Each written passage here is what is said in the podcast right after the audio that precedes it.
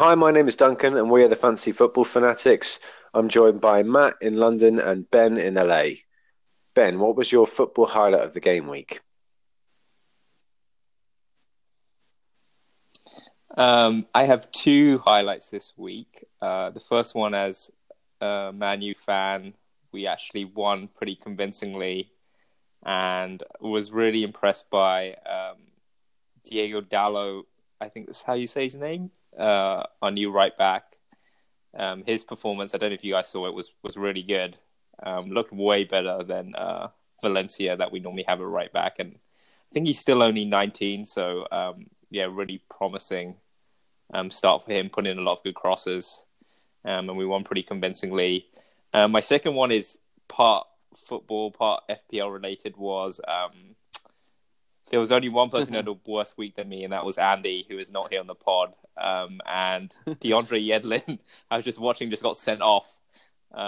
He misplaced a back pass and then pulled back the guy going through. So he's on a tidy -3. And I was like, someone in our league does have Yedlin. And then I remembered it was Andy. So I just checked and he started Yedlin. So that's pretty funny. Poor Andy. That is the joy of FPL, seeing others' pain, I find. You guys are bastards. I never do that. Yeah. And your highlight was the Man U win, but that was against Fulham. I mean, surely that doesn't predict any more kind of great form for Man United. We'll see. I guess we have a big test against Liverpool, which we'll probably talk about later.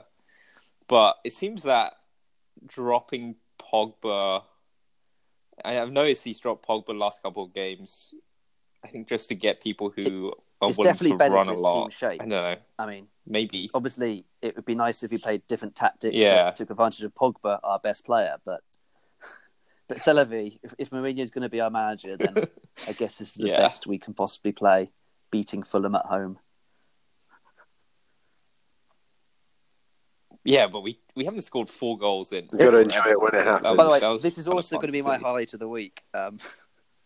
Yeah. So I go for it? Yeah, go for it. Might as well just go. I didn't watch Man U Fulham because I think it's one of the 3:00 games. But I was playing football yesterday, and so just watching the live scores and the score centre come in after the match, and I saw that Ashley Young scored like early doors, and I thought, I wonder what that goal looked like. I reckon he cut in the area onto his right foot and then hammered it in the far corner. And then I watched Match of the Day later, and that was absolutely pinpoint what he did. His trick he's done for the last 10 years of his career came off yet again. The poor man's Iron Robin. Indeed. It's amazing how you can have like one move you have, but you just do it again and again and again, and it just works for you, and you build an entire career out of it and millions of pounds. Yeah, and a cheeky bit of diving here and there. Oh yeah, there's a bit of that. I mean, he's had a pretty decent career considering no one rates him. He was starter for England in the World Cup all the way to the semi-finals as a reinvented left back. Yeah. Fun fact: Ashley Young was PFA Young Player of the Year. Yeah, he was brilliant at Watford, and he was brilliant at Villa. Yeah. And then the last few years for more Man U, he sort of faded out of the first team, but he was still earning like over $100,000 a week or whatever it was on. And it was one of those, the fans, I mean, didn't hold it against him, but he was always like a sign of like, our team's rubbish because our wage bill was spent on players like Ashley Young. And he's actually got his head down and like started being a bit of a grafter. And he seems like quite game intelligent, I think, in fullback. He's not skillful, but he's quite game intelligent. Speaking of a grafter with game intelligence, my football highlight of the week was Robert Snodgrass, blast from the past. He had a great season, an FPL season with Hull when they were in the Premier League. And yeah, my highlight was him this week, and especially his goal. I just thought he took it so well on the half volley at the near post, catching the keeper out. And it was just kind of harking back to times when he was getting those kind of goals every week. And I was just happy to see him scoring, and he looked absolutely pumped after he scored. It was a really tricky skill and a really good goal. He's another player that, you know, I liked. I had him in my team when he was in the Premier League with Hull, and yeah, I like the player. I think he's an intelligent player. He's got quality, and it's nice to see him scoring again. Yeah, West Ham signed like a load of players that none of them seemed to come off for a while, like him and Chicharito, and I think there's a couple of others. And now they're starting to come good again. Just it's interesting to see. Yeah, they've got a big squad, haven't they? They've even got Lanzini to come back, and I don't know if there's even more players waiting in the wings, but they've got such a big squad now. Yeah, exciting times. Andy. Yeah, and he's not really a footballer anymore. He's mainly a kind of UFC fighter.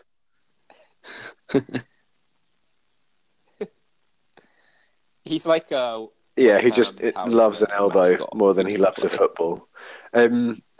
So, mixed fortunes this week. I think Matt's top of the pile. So, Matt, do you want to talk us through your game week?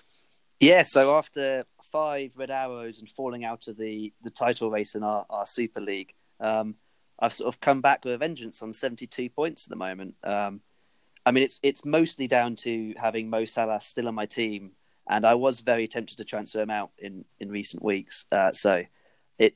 I'm quite glad I didn't. But I subbed in Philippe Anderson, and he gave me a very good 12 points. I had Aubameyang captain, and Salah as vice, so that's a shame. But I don't feel sorry about it because I'd have made the decision the same. Even with hindsight, I thought Aubameyang at home to Huddersfield had a better fixture than Salah away. But he got an assist, 10 points, so nothing to be sniffed at. Robertson 11, very helpful, and the Doherty just chipped in with a goal as well. And Alonso got a clean sheet too. So all in all the assets have sort of not been doing too well because Robertson was dropped recently, hadn't been doing much, have suddenly come good for me, and that was quite encouraging. Yeah, a really healthy game week for your squad, not just having Salah but having points all across the team. Yeah, and players got to play in Digne and Richarlison. Yeah, and I also thought it was going to start like with my. I've had a little bit of bad luck, a bit of just not whatever my decisions come to. It hasn't worked out, and I thought I'd do it again. I took a 4-point hit to sub out Arnautovic.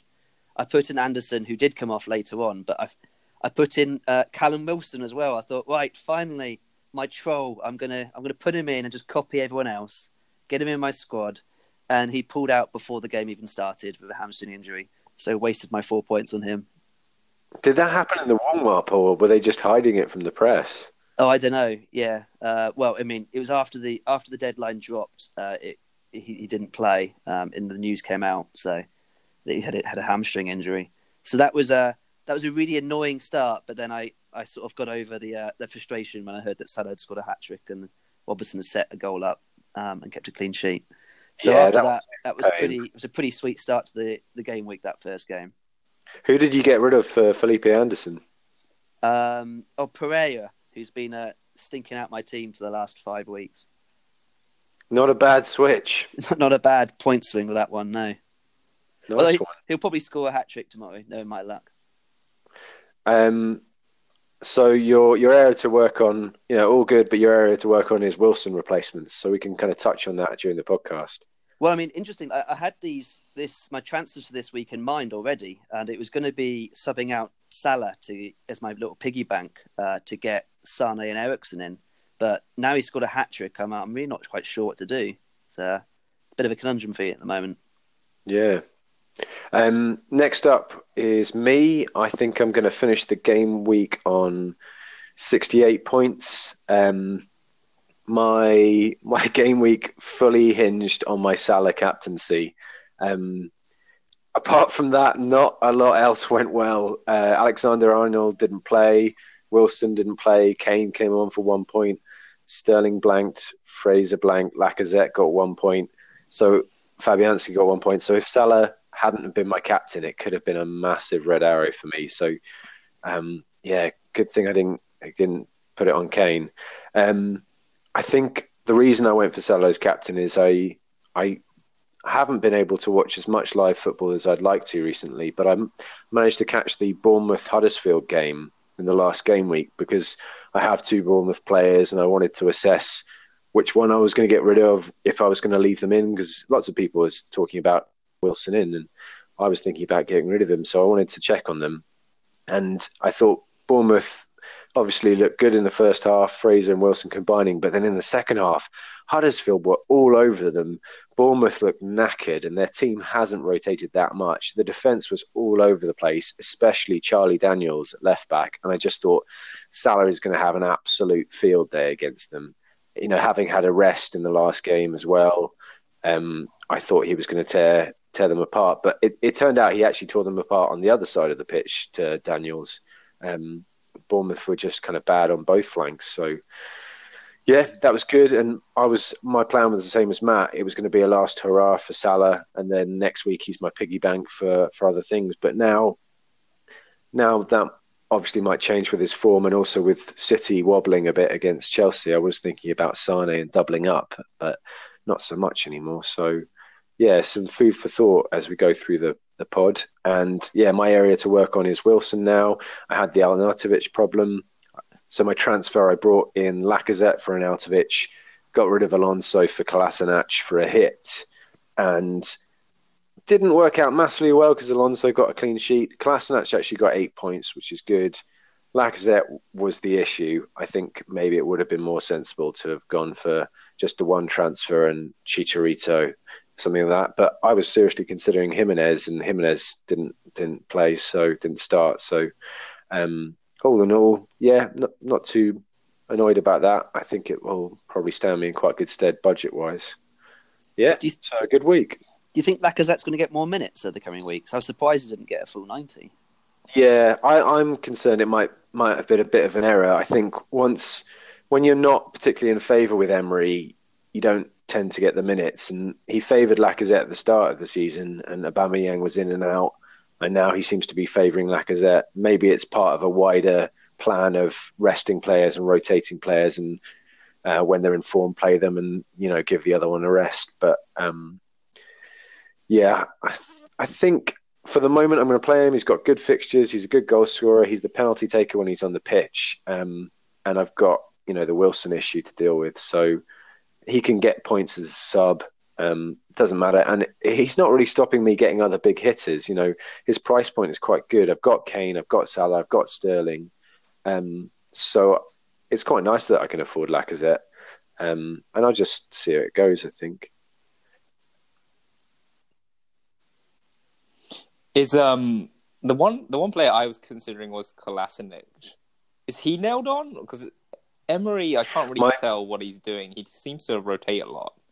But it does look like Kolasinac. My big concern with this one was Rob Holding's injury. That's why I was nervous about making this hit transfer, because Rob Holding's got an ACL injury, so he's out for the rest of the season. And they were playing a back three, and Kolasinac was, you know, the flying left wing back getting forward a lot. And I was concerned that they were going to switch to a back four. Kolasinac would be withdrawn, and then maybe in coming weeks, Monreal would replace him as a more standard left back in a back four system. But he pushed ahead with the back three. He played Lichtensteiner as a centre back, which is slightly strange, but he's clearly quite keen on that system. And we have Laurent Koscielny on the bench, who, you know, was our best centre half and is very favoured at the club. So there's rumours that he might play in Europe, and then he'd be kind of, you know, moved into the team over the long term, and he could replace Rob Holding in that role. So, you know, I think have to keep an eye on Monreal and how he fits back into the team. He'll probably play in the Europa League, which means Kolasinac will probably start the next game week. But that's something to be aware of, because Monreal can go forward well, and he's scored goals before. So it's definitely an area where they could rotate. But I just think Kolasinac is such a good attacking outlet with these fixtures. And just going to make sure you've got a good bench, really. You know, Alonso, there was some talk of him getting rotated, and Sarri had to answer questions about that. So, yeah, I think he's a great option, to be honest. Yeah. One funny thing I was following online on the internet was a lot of people had Salah, Rice, and Kane as their captain this week. And those people were raging when Kane made it. That's fair enough, because it was a great fixture. And he scored goals against Leicester before. So that's just, it's just a coin toss, isn't it, sometimes? Yeah. Shall we move on to the game week preview for game week 17? I was going to say, yeah. Oh, you don't want to go through my team. I mean, we can if we have to. We can skip it. Man, how did you get on? I should say before you start, you used to lead our Super League, I think. People. Yeah. Oh, no. I'm now third. Gary has overtaken me as well. It wasn't a great game week, but I knew it was going to be a bad game week because the way my team is set up, I don't have Liverpool kind of attacking coverage or Arsenal attacking coverage. So I was really worried going into this game week. I was pretty sure I was going to get a red arrow this game week. The Arsenal game I kind of got away with because, as you said, Lacazette only got 1 point and Aubameyang only got an assist. So kind of got away with the Arsenal fixture, but definitely did not get away with the Liverpool fixture with the Salah hat-trick. So going through my team, I got 42 points so far. I took a hit. So the transfers I made were got rid of Arnautovic for Jimenez, which obviously didn't come off because he was a sub. Although I was just watching the game, he hit the underside of the crossbar, which was a bit unlucky. And then my other move was a bit strange. I got rid of Bennett for Doherty, and I basically did that because I was sick of him basically punishing me because everyone has him. And he's been returning over the last few game weeks, and he just scored in injury time. So I'm kind of lucky I got away with that one because I was just sick of him scoring and me not having him. So I finally just bit the bullet and took him at his high price. And then I got the Robertson 11 points that Matt mentioned. And I think it could have been way worse this week because Chelsea actually turned up. So Hazard got 2 assists, which was nice. I wasn't expecting that. So I got 9 points from Hazard, and I got the Alonso clean sheet. Captain choice was where I went wrong this week, but in retrospect, both my vice and captain were scored nothing, basically. So I had Kane as my captain and Sterling as my vice, and they both didn't score anything. So a bad week, but... Well, we could talk about Andy's team if you want. Maybe. You don't feel better. So I think... Yeah. But yeah, I think I was expecting it because I didn't have any Liverpool attacking coverage, and Bournemouth, as you said, Duncan, were horrific. Like Steve Cook in particular was just terrible. But I guess you expect that against Salah. So I'm not too worried going forward because my team should be okay. I think you were saying about Doherty, you got lucky with his last-minute winner, but that's what you kind of get from Doherty. You're getting him in for those goals and those attacking returns, not so much for the clean sheets. So I think that was just a good move, really. And it's not a huge difference in price. He's still $5 million, which is really cheap. I mean, if you knew he was going to be on that form, you would have bought him at $5 million at the start of the season. So, so where are you going to work on your team? It's true. I think I'm okay with my team right now because my big hiss is Hazard, and they actually have a pretty good run. And I'm hoping that City game is a turning point for them where they start to get things together. So the one area I'm looking at is Laporte, which is why I mentioned Kolasinac earlier. I think he hasn't returned in weeks for me, so I might downgrade him and. Maybe I know Bournemouth is hard with their assets because they seem to perform well in their easy fixtures, but I still think I may try and get rid of one of Fraser and Wilson. So maybe something there, but I'll probably save for this. Surely Wilson's got to go though with the hamstring injury.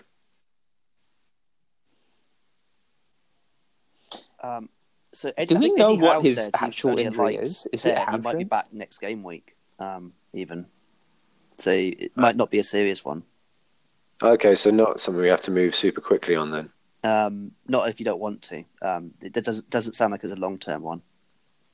I don't know. For me, it might be something where it's it's about time anyway, and now he's got the injury, and I have literally just put this troll in my team. I have been saying I'm going to get rid of him. 6 weeks now, so and he's been scoring and assisting every single game week since you said that. Up until the point I put him in. Should we have a quick look at Andy's game, game week? Yeah, why not? Sounds entertaining. Andy is on 27 points. He is -3 for Yedlin, and he's got Jimenez coming off the bench for Alexander-Arnold as a highlight. But obviously, he's gone big on Everton differentials, so he's got Sigurdsson and Richarlison still to play to save the game week. And yeah, he's saved transfers, so he can sort things out next week as well with 2 transfers. No, he did a transfer, didn't he? No. Oh, yeah, he did do a transfer. Just the 1 transfer next week then. Yeah. He brought in Mitrovic. Which is quite maverick as well. Got subbed at half time. Yeah, he does hate Man U as a Man U fan, doesn't he?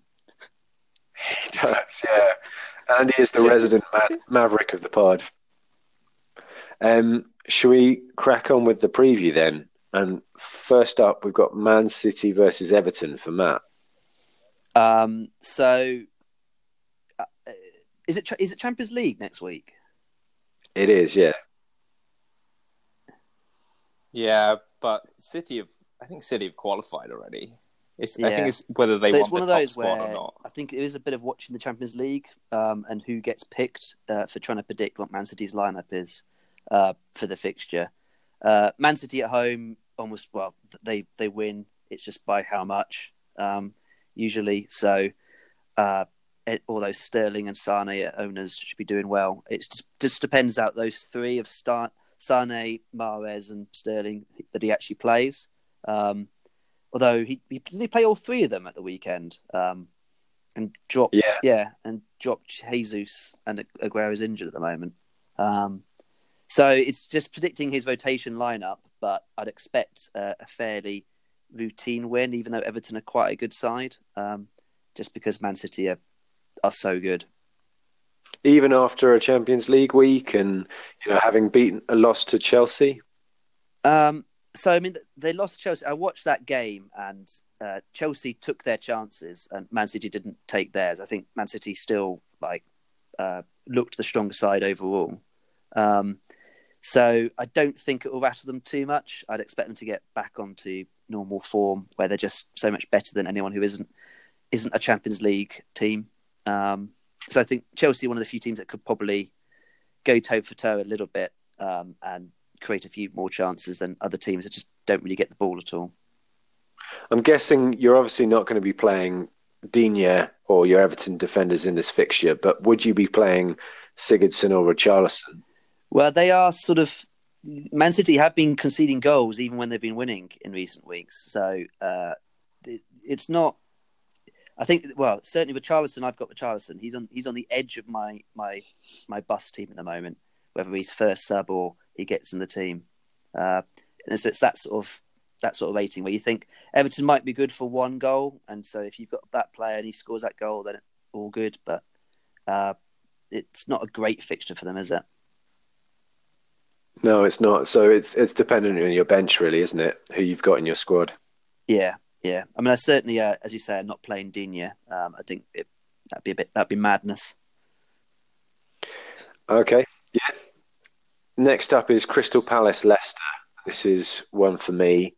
I think this is a pretty even game. I think Leicester didn't look particularly good against Spurs. Didn't get a goal. Obviously, Vardy was missing. Iheanacho looked pretty ineffective. And Palace are quite hard to predict because some games they keep a clean sheet and they look solid at the back, and other games, like against West Ham in game week 16, they completely lose the plot and concede 3 goals. So I think they're going to have more of a solid base because they're at home, and Leicester aren't particularly looking great offensively in comparison to a team like West Ham, who are on good offensive form. I think these 2 are going to be pretty evenly matched. I don't think I'll be looking at any Leicester assets for this one because Palace have scored goals in recent weeks, and I think Max Meyer is having an effect on them going forward. He's kind of got match fitness now, and he's kind of more settled in the team and creating opportunities. He's getting some fantasy assists here and there, and linking up with Zaha, they've just got a bit more creativity up front.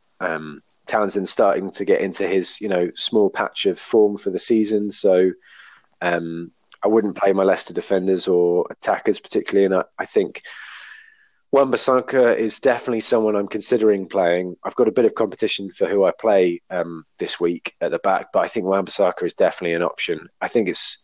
Do you guys know if Vardy's going to be able to play this game?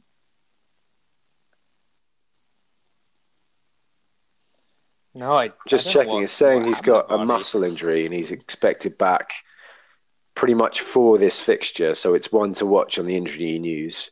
I highly recommend the Fantasy Football Scout. They put out a YouTube video of the press conferences just before or the day before the deadline normally, or on the day of the deadline if it's a Friday kickoff or midweek kickoff. And I really recommend that as a roundup of all the injury news and press conferences. So yeah, have a look at that one. Keep an eye on Vardy. And yeah, I think Wan-Bissaka is similar to Richarlison. He's on the edge of my team. It's one of those last minute decisions based on last minute news. Ben, what do you reckon to Huddersfield, Newcastle? So both these teams are probably playing better than most people think. So Huddersfield, I think, actually defended quite stubbornly against Arsenal, only lost 1-0. Newcastle, just watched a game against Wolves. They didn't play that badly until they went down to 10 men. So this kind of has 0-0, 1-1 written all over it to me. I think it'll be like hard fought. In terms of assets, nothing super exciting, I don't think. Maybe Rondon. So I've noticed he's been starting he's now their first choice striker.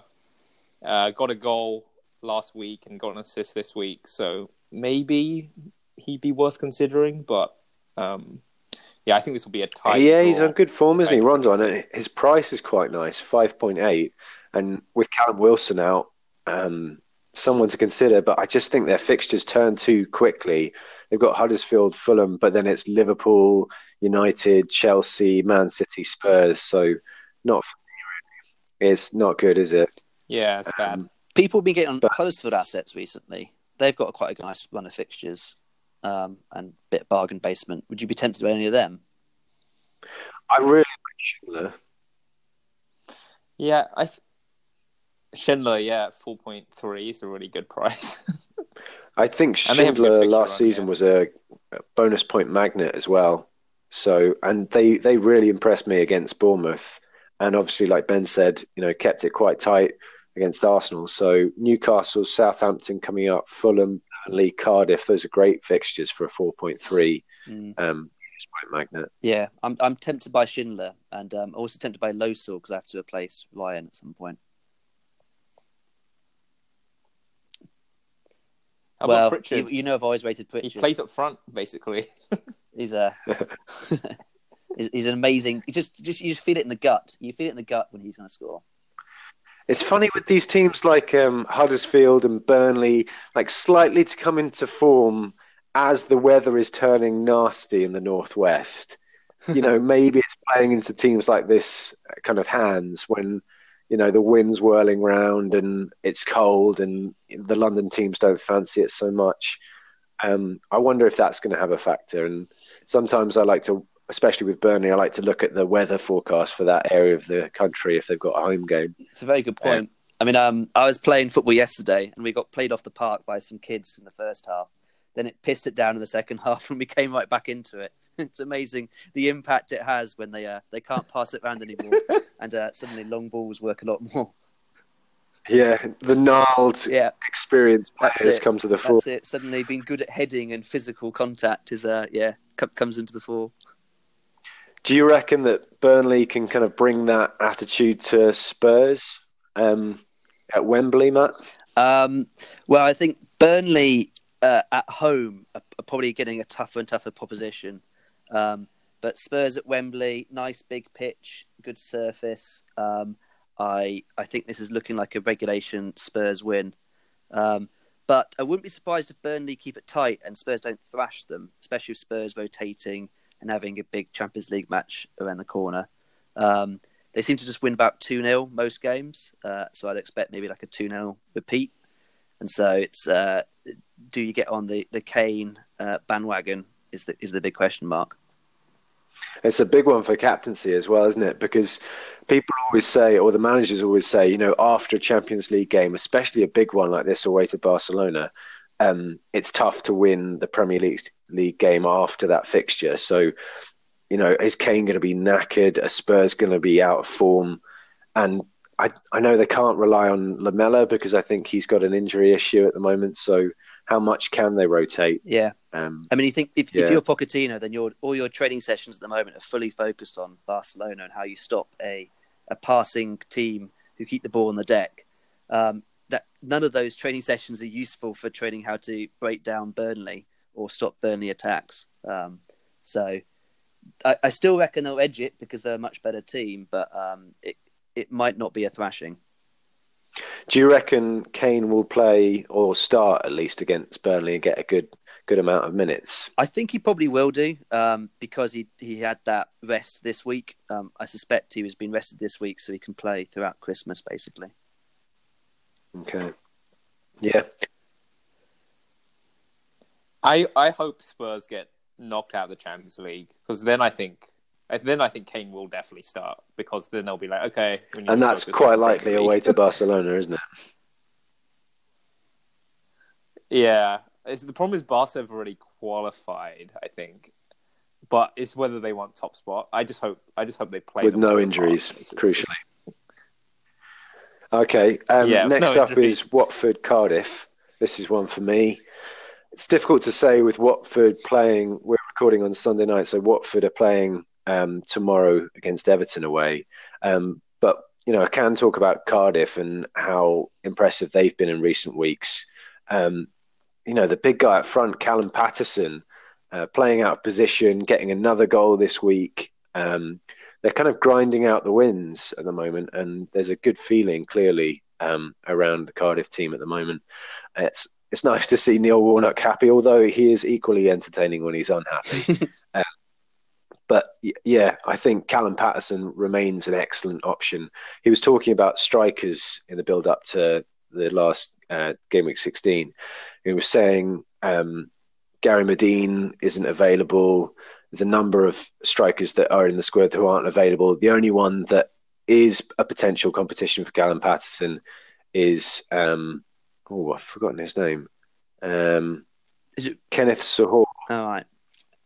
Well, it's Sahor anyway. I'm not so completely sure about his first name, but Sahor, I think, is some potential competition who's lacking match fitness. So he's saying one of his priorities is giving him match fitness coming up.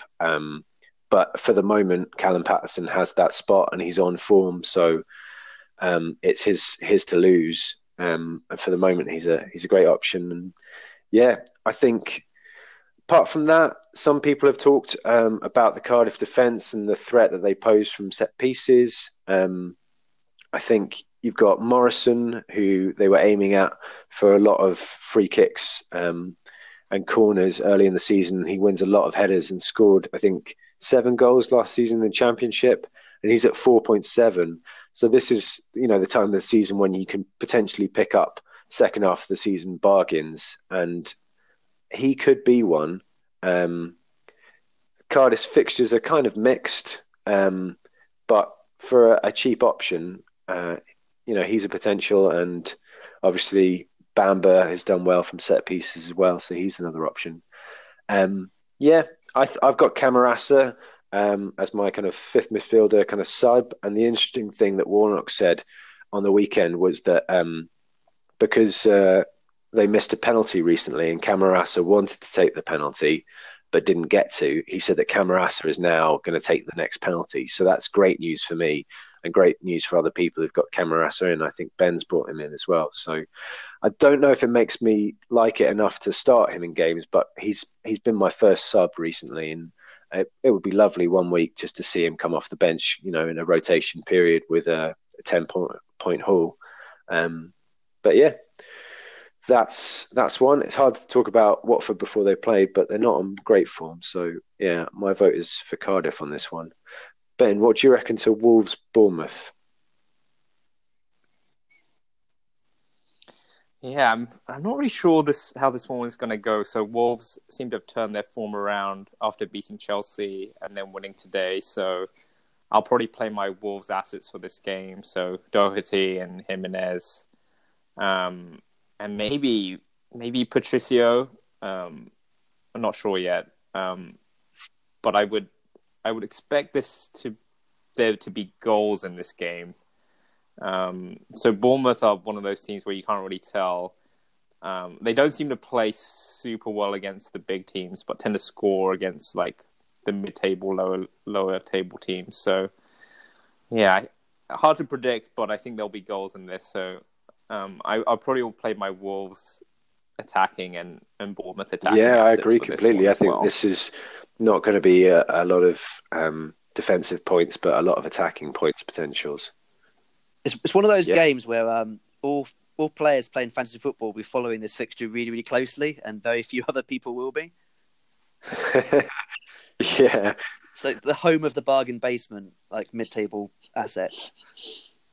Yeah, it definitely is. It's the fancy football hipster fixture, isn't it? Yeah, yeah. Fraser versus Doherty. What do you reckon to Fulham West Ham? So Fulham and their new manager bounce with Ranieri took a bit of a hit against Man U, but they're probably. I mean, and then hang on. Look at the recent form; they haven't had a massive upturn since Ranieri's come in. So I'd expect West Ham to win that. That West Ham are on good form. Philippe Anderson looks like a really decent player. They've lost Arnautovic, but Perez and Chicharito both seem to be in goal-scoring form. And as you say, even people like Snodgrass are coming back in and looking decent. So they've got plenty of talent. And so I expect them to score some goals against the worst defence in the league. Having said that, Fulham are at home. They'll probably score themselves. So I reckon it could be a draw, sort of a weird London derby. There's not big rivalries between them. But I think at the moment, Anderson's one of the top transferred-in players, so it's one I think lots of fantasy managers are looking out for. Yeah, and his price is surely going to kind of rocket even more from where it is because he's still pretty affordable. Yeah, he's got a good run of fixtures and he's on good form, so it's like a good combination. Yeah, I think time to get him in before he's too expensive or the fixtures turn around kind of game week 22. Yeah, can I lay claim to him and say that you shouldn't transfer him in because he's my player? Unfortunately not. It's not an SPL draft. Oh, you're so boring. I promise not to sub in Camarasa if you don't sub in Anderson.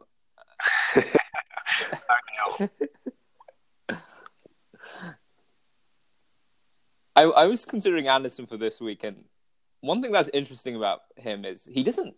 If you look at his stats, he doesn't shoot a lot, but he just seems to like basically score every time he shoots, which is kind of interesting. What you and go, Ben? Yeah, go. And the other thing I noticed was Kamara from Fulham. I think his stats is playing more under Ranieri. He scored 2 goals in his last 2. So if you want bench fodder at 4.3. I think he might. Yeah, it's just that's the problem, isn't it? Whether success is played every game or a part of every game this season, so you're guaranteed, at least 1 point potentially. But will Kamara stay in the team? That's just the question. Yeah. But you're right. He looks favoured under Ranieri at the moment, so definitely a great enabler. Next up is Brighton Chelsea. This is one for me. I think Chelsea are back on form. Brighton kind of had their nose bloodied after a narrow loss to Burnley. I think I see this as a Chelsea kind of just winning this one quite standardly. Hazard is maintaining a kind of underlying form with assists, which is kind of keeping him in people's teams and kind of promising of more returns. He actually played up front or started up front in the last game, which was quite interesting. His comments after the game saying, it's very different because he doesn't get to touch a lot of ball, which I giggled at personally because I'm a small child. But Yeah, I think this is a routine kind of Chelsea victory. I'm potentially going to be regretting getting rid of Hazard and Alonso for this lovely run for Chelsea. So, you know, Brighton away, Leicester at home, Watford away, Crystal Palace, Southampton, Newcastle. It's looking really nice for them. And, you know, buoyed by a win against Man City, they can probably just steamroll into these Christmas fixtures and pick up quite a few points. We've seen it with Hazard up front before, though. If that continues, he's not been incredibly effective. He's a bit like Richarlison. He seems to be more effective on the left wing. And yeah, I don't know if I prefer him in that position, so it's one to watch. But yeah, I fear not having any Chelsea assets for this one.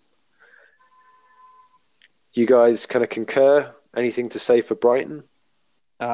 Yeah, the interesting thing that coming into this game week was everyone was talking about, will Alonso be dropped with his bad run of form? And he got his clean sheet, but he still didn't get any assists or goals again. So I reckon he's up for rotation at some point, so I'm still a bit nervous about having him at the moment. Yeah, still the top-scoring defender in the game, so still justifying his point in that his price in that kind of regard. But yeah, I've got room with him because I think you can equal his returns potentially with players with good fixtures like Kolasinac. Yeah, no, so he's got some good fixtures, but I'm still eyeing him up as a bit of a piggy bank at the moment. Yeah, especially with Salah being back on form and potentially not being a piggy bank anymore. Indeed, yeah. Yeah. Next up, it's one for Ben, Southampton, Arsenal.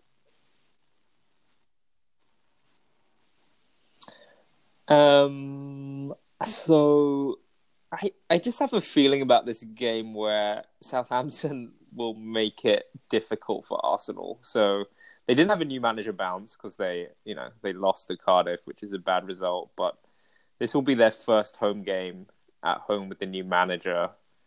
I'm still predicting Arsenal to win for sure. I just think it might be a little bit more tough than people are thinking. So yeah, I mean, definitely play all your Arsenal assets. As I mentioned earlier, I was thinking about Kolasinac for this fixture, but I think Mustafi, is that right, Duncan? Mustafi picked up a hamstring injury, so I'm not sure what's going on with their back line, so I may hold off another week.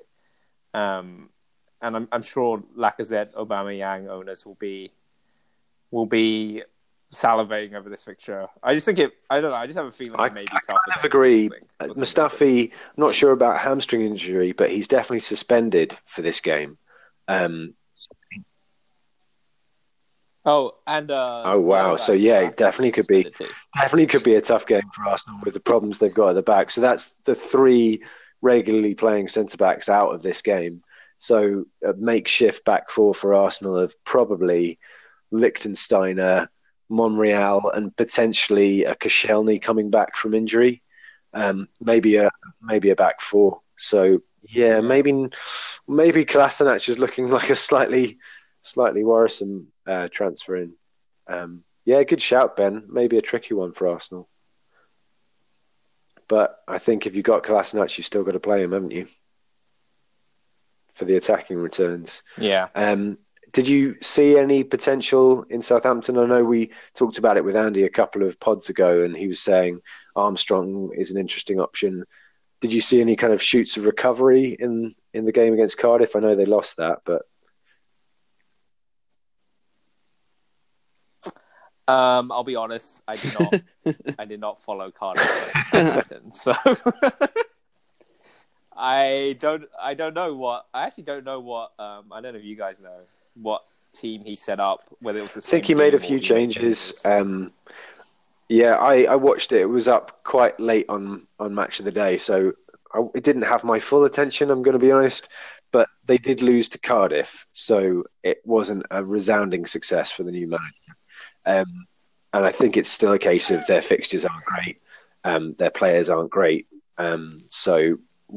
Wait till these fixtures kind of get a little bit better in the new year, and maybe they get a bit of a run towards the end of the season. I mean, in the manager's defence, he probably had like one training session with them before that game, so he's at least got a week's now to work on a new system for this game. Yeah, as a non-owner of any Arsenal assets, I hope he just goes full park the bus. Yeah. Well, it might be better to attack the back four, but we'll have to see. Yeah. Matt, you've got the big fixture this week. You've got Liverpool, Man United. Yeah, always a tasty fixture. I mean, coming into this until this game week, I'd have said that Liverpool are going to paste Man U because Man U just a bit inept, but it was quite a confidence-boosting win, even though it was just Fulham, but scoring 4 goals and the football just starting to flow just a little bit. So I reckon Mourinho will make us difficult to break down. It could be, typical derby flying challenges type game. Liverpool should probably edge it because they are the better team and they are at home. But I reckon maybe like a 2-2 would be my sort of a prediction that's not using my head, just my heart. And 1-4, will Salah continue his good form? He looked really, really in scary form against Bournemouth. That his hat-trick goal where he just sort of waltzed around the keeper, did the keeper again, did the defender and slotted it in the back of the net. I think the second goal as well was really decent. So he's looking in good form and striking a good partnership with Firmino. So, this could be a tasty game. Are Man United safe in the Champions League? Are they qualified and things like that? Yeah, Man U are qualified and definitely second, so they can rest as many as they like midweek. Although they haven't got the biggest squad in the world to rest players, but yeah, they can do a lot of resting. Whereas Liverpool playing against Napoli at home, so at least they're not travelling. Yeah, I mean, that could have a bearing on it, depending on how tired the players are. But I think both sets of squads will be eyeing up the Liverpool-Man U fixture at the weekend. So they'll have a lot of... I think they might even rest players in Champions League, or those Champions League players will get taken off early if it's not the result's not going their way, with the big fixture in mind. Yeah, and there's a bit of an issue with the Liverpool back four now as well, with Gomez having fractured a bone in his leg. I think Matip potentially playing as well, and Alexander-Arnold being changed for Milner. So a bit of change to that solid defence they've had all season. Yeah, I can see it being a close game, even if Liverpool are the better team, because, just a little bit of a weak point, and Man U might counter on that weak point. I remember last season we just... Mourinho identified that Trent Alexander-Arnold wasn't so good at defending, and so just put Rashford on him, and just we got 2 quick goals, and that was the game over. I could see us getting a goal from something like that, and then getting Liverpool bossing possession for the rest of the match and getting a decent goal in reply. Yeah. For me, I hope that Alexander-Arnold plays and we get another one of those 30-yard free kicks, to be honest, because... it's worrying when Milner takes his position, because Milner's such a good player in every position. It's worrying competition for him. Whipping boys and gut punts. What do you guys reckon to whipping boys for this one? Ben, I'm going to come to you first for your whipping boy for game week 17. I think I'll go with Burnley. Although I can see Southampton being a whipping boy if they, because I just don't know what their team will look like under the new manager. But because Spurs are at home, Matt, what about Burnley. You? Maybe Brighton. They don't look too tasty at the moment, and Chelsea just on a bit of form. Yeah, I think that's a good shout. There's quite a lot of big teams versus smaller teams potential for whipping boys. This week, there's no kind of standout one, but there's a lot of options where you want to play your big hitters.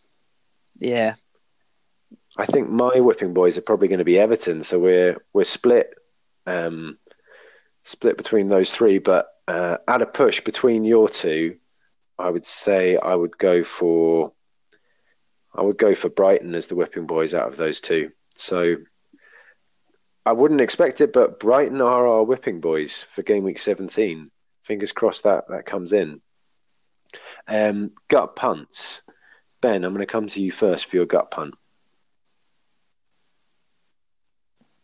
My gut punt is going to be Dele Alli. Pretty expensive, 8.9. But scored against Leicester, played really well against Leicester. I think he also got... Did he also get an assist? No, he just got a goal. But I think he got man of the match that game. He looked pretty solid. So I think the only risk is, depending on the Barcelona game, how tiring it is, who they decide to play, he would be my punt. I think he has lower ownership than... He's more of a differential than Heung-min Son, who's the more popular option at 8.4, who's been tearing it up. He's been scoring goals and assisting. So yeah, and Son also replacing Kane while Kane was dropped as well. So a really good option, but obviously you can't go for him because he is on form clearly. So a good one with Dele Alli. I'm going to go for West Ham assets for my gut punts this week because I just think they don't seem to have been too affected by Arnautovic missing. Maybe Arnautovic even needed a bit of a rest and there were other people chomping at the bit to get in the team. It's between Chicharito and Snodgrass, and I think I'm probably going to go... They're up against Fulham, so Fulham's defence isn't great. Going to be a lot of opportunities. I'm probably going to go for Chicharito because I just think organisation in the Fulham defence is the issue, and Chicharito is a man that sniffs opportunities in the box. So he's going to be my gut punt. What about you, Matt? I'm going to go for Torreira for Arsenal. He seems on a really good, decent run of form at the moment. I know he's meant to be like a defensive midfielder, but he seems to be getting forward and scoring goals. And his baseline bonus has been really strong in recent weeks. So him against Southampton, I reckon he's dirt cheap, and he might continue his point scoring form. I really like that pick, and I really like his bicycle kick in the last game. Defensive midfielder bicycle kick is a rare one. Yeah. Even if it was from 1 yard. Yeah, I saw him against Man U, and he looked really decent. He gets all over the pitch, so I can see him picking up sort of bonus points, even if he doesn't score any goals or assists. So he's not a bad player to have on the if you're fifth midfielder. I think at the moment, he's also becoming a bit of a cult hero at Arsenal. The new Nelson Vivas, but with skill. Next up, we've got clean sheets. So, Matt, I'm going to come to you first for your clean sheets.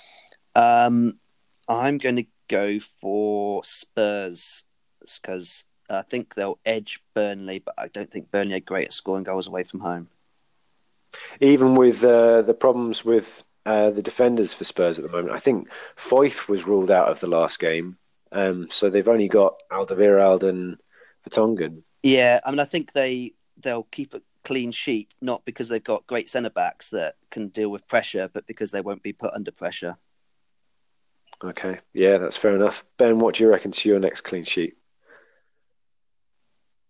I'm going to go Chelsea away to Brighton. Fair enough. I'm going to go for possibly not Man City because of Everton's goal threat and Man City conceding recently. So I think maybe I'm going to go for Arsenal away to Southampton. No, that's crazy. Ignore that. I'm going to go for... There aren't some obvious ones this week after those two. It's getting tough really early, isn't it? Quite a few even ones. I'm going to go for Cardiff away to Watford, but it's tricky. Matt, can you see any more? No, not really. I mean, I'd probably go Watford against Cardiff as my next favourite for a clean sheet. But I guess we have to go on ones that you can really hang your hat on and say, yeah, I'm quite confident with this one. Ben, can you see any more? I would back City at home to Everton. Okay. I think they're gonna be quite angry having lost to Chelsea. And just blow them away, like 4-0 or something. Okay. And we've seen quite a few goals in recent game weeks, so maybe it's just how things are going in this busy period. You know, defenders are tired, teams are tired, and there's more opportunities to score goals. Captains and transfers. Matt, I'm going to come to you first. So I said, before the game week started, I had in mind that I was going to sub out Salah, my little piggy bank, and sub in Eriksen and Sane. Sane for his great point scoring recently, and Eriksen because I have no Tottenham assets for their good run of fixtures, so I thought that'd be a good way to cover. But then Eriksen didn't play. Well, he came on off the bench, and Sane they just lost a fixture, and Salah got a hat-trick, so...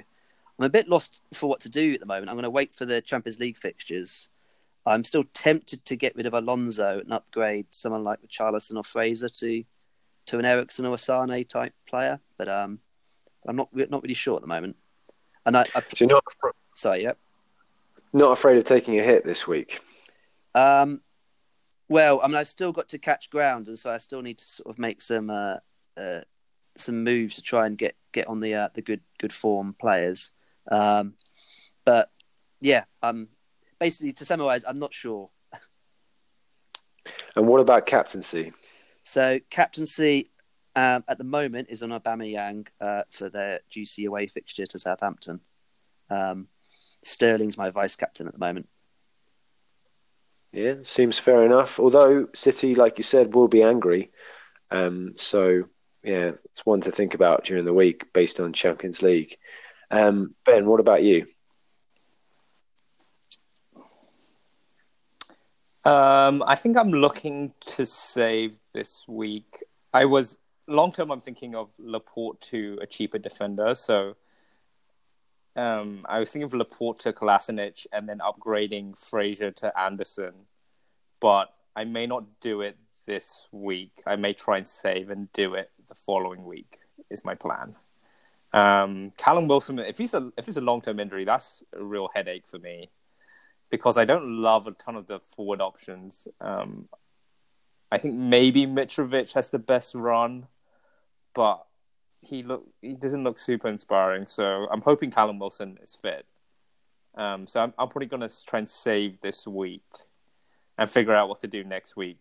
And captaincy is currently on Kane with the vice captaincy on Hazard, but that might change depending on Champions League and press conferences. But if you're not backing Kane at home to Burnley, then I don't know. Yeah, why even?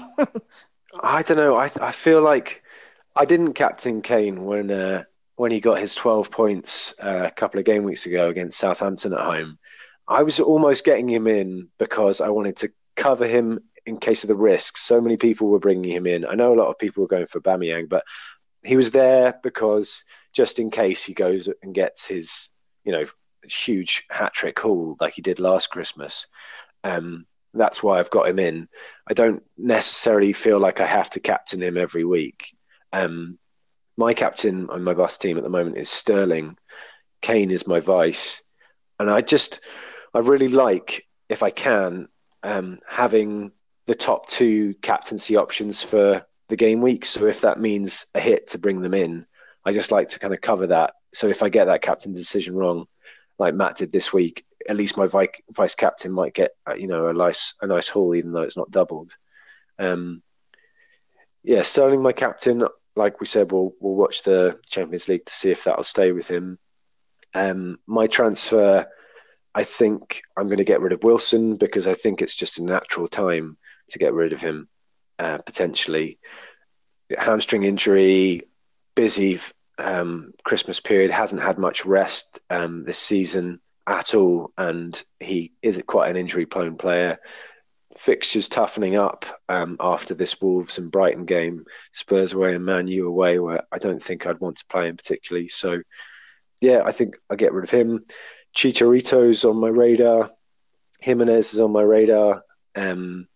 Those are the two kind of front runners at the moment. And I've been going hit happy in the last few weeks. And I need to maybe calm down with the hits because it is quite addictive just, having a little mini wild card, bringing in two players. So, yeah, I think calm down and just getting in a slightly cheaper player with good fixtures and good form. So one of those two, not sure which at the moment. Yeah, what do you guys reckon to Wilson replacements? Where would you be going? I think the obvious ones, you just sort of said. I mean, I don't have Jimenez in my team, so if I do a Wilson trade, I probably would go for Jimenez at the moment, and that also gives you some cash to spend elsewhere. Yeah, definitely upgrading Fraser or looking at the defence. Good shout. If you don't already follow us on Twitter, we're at FPLFFfanatics. Give us a follow, get in touch with us on there as well. It'd be great to hear from you. And looking forward to game week 17. So it's goodbye from me. Say goodbye, Matt. Come on, Aubameyang, do it for me.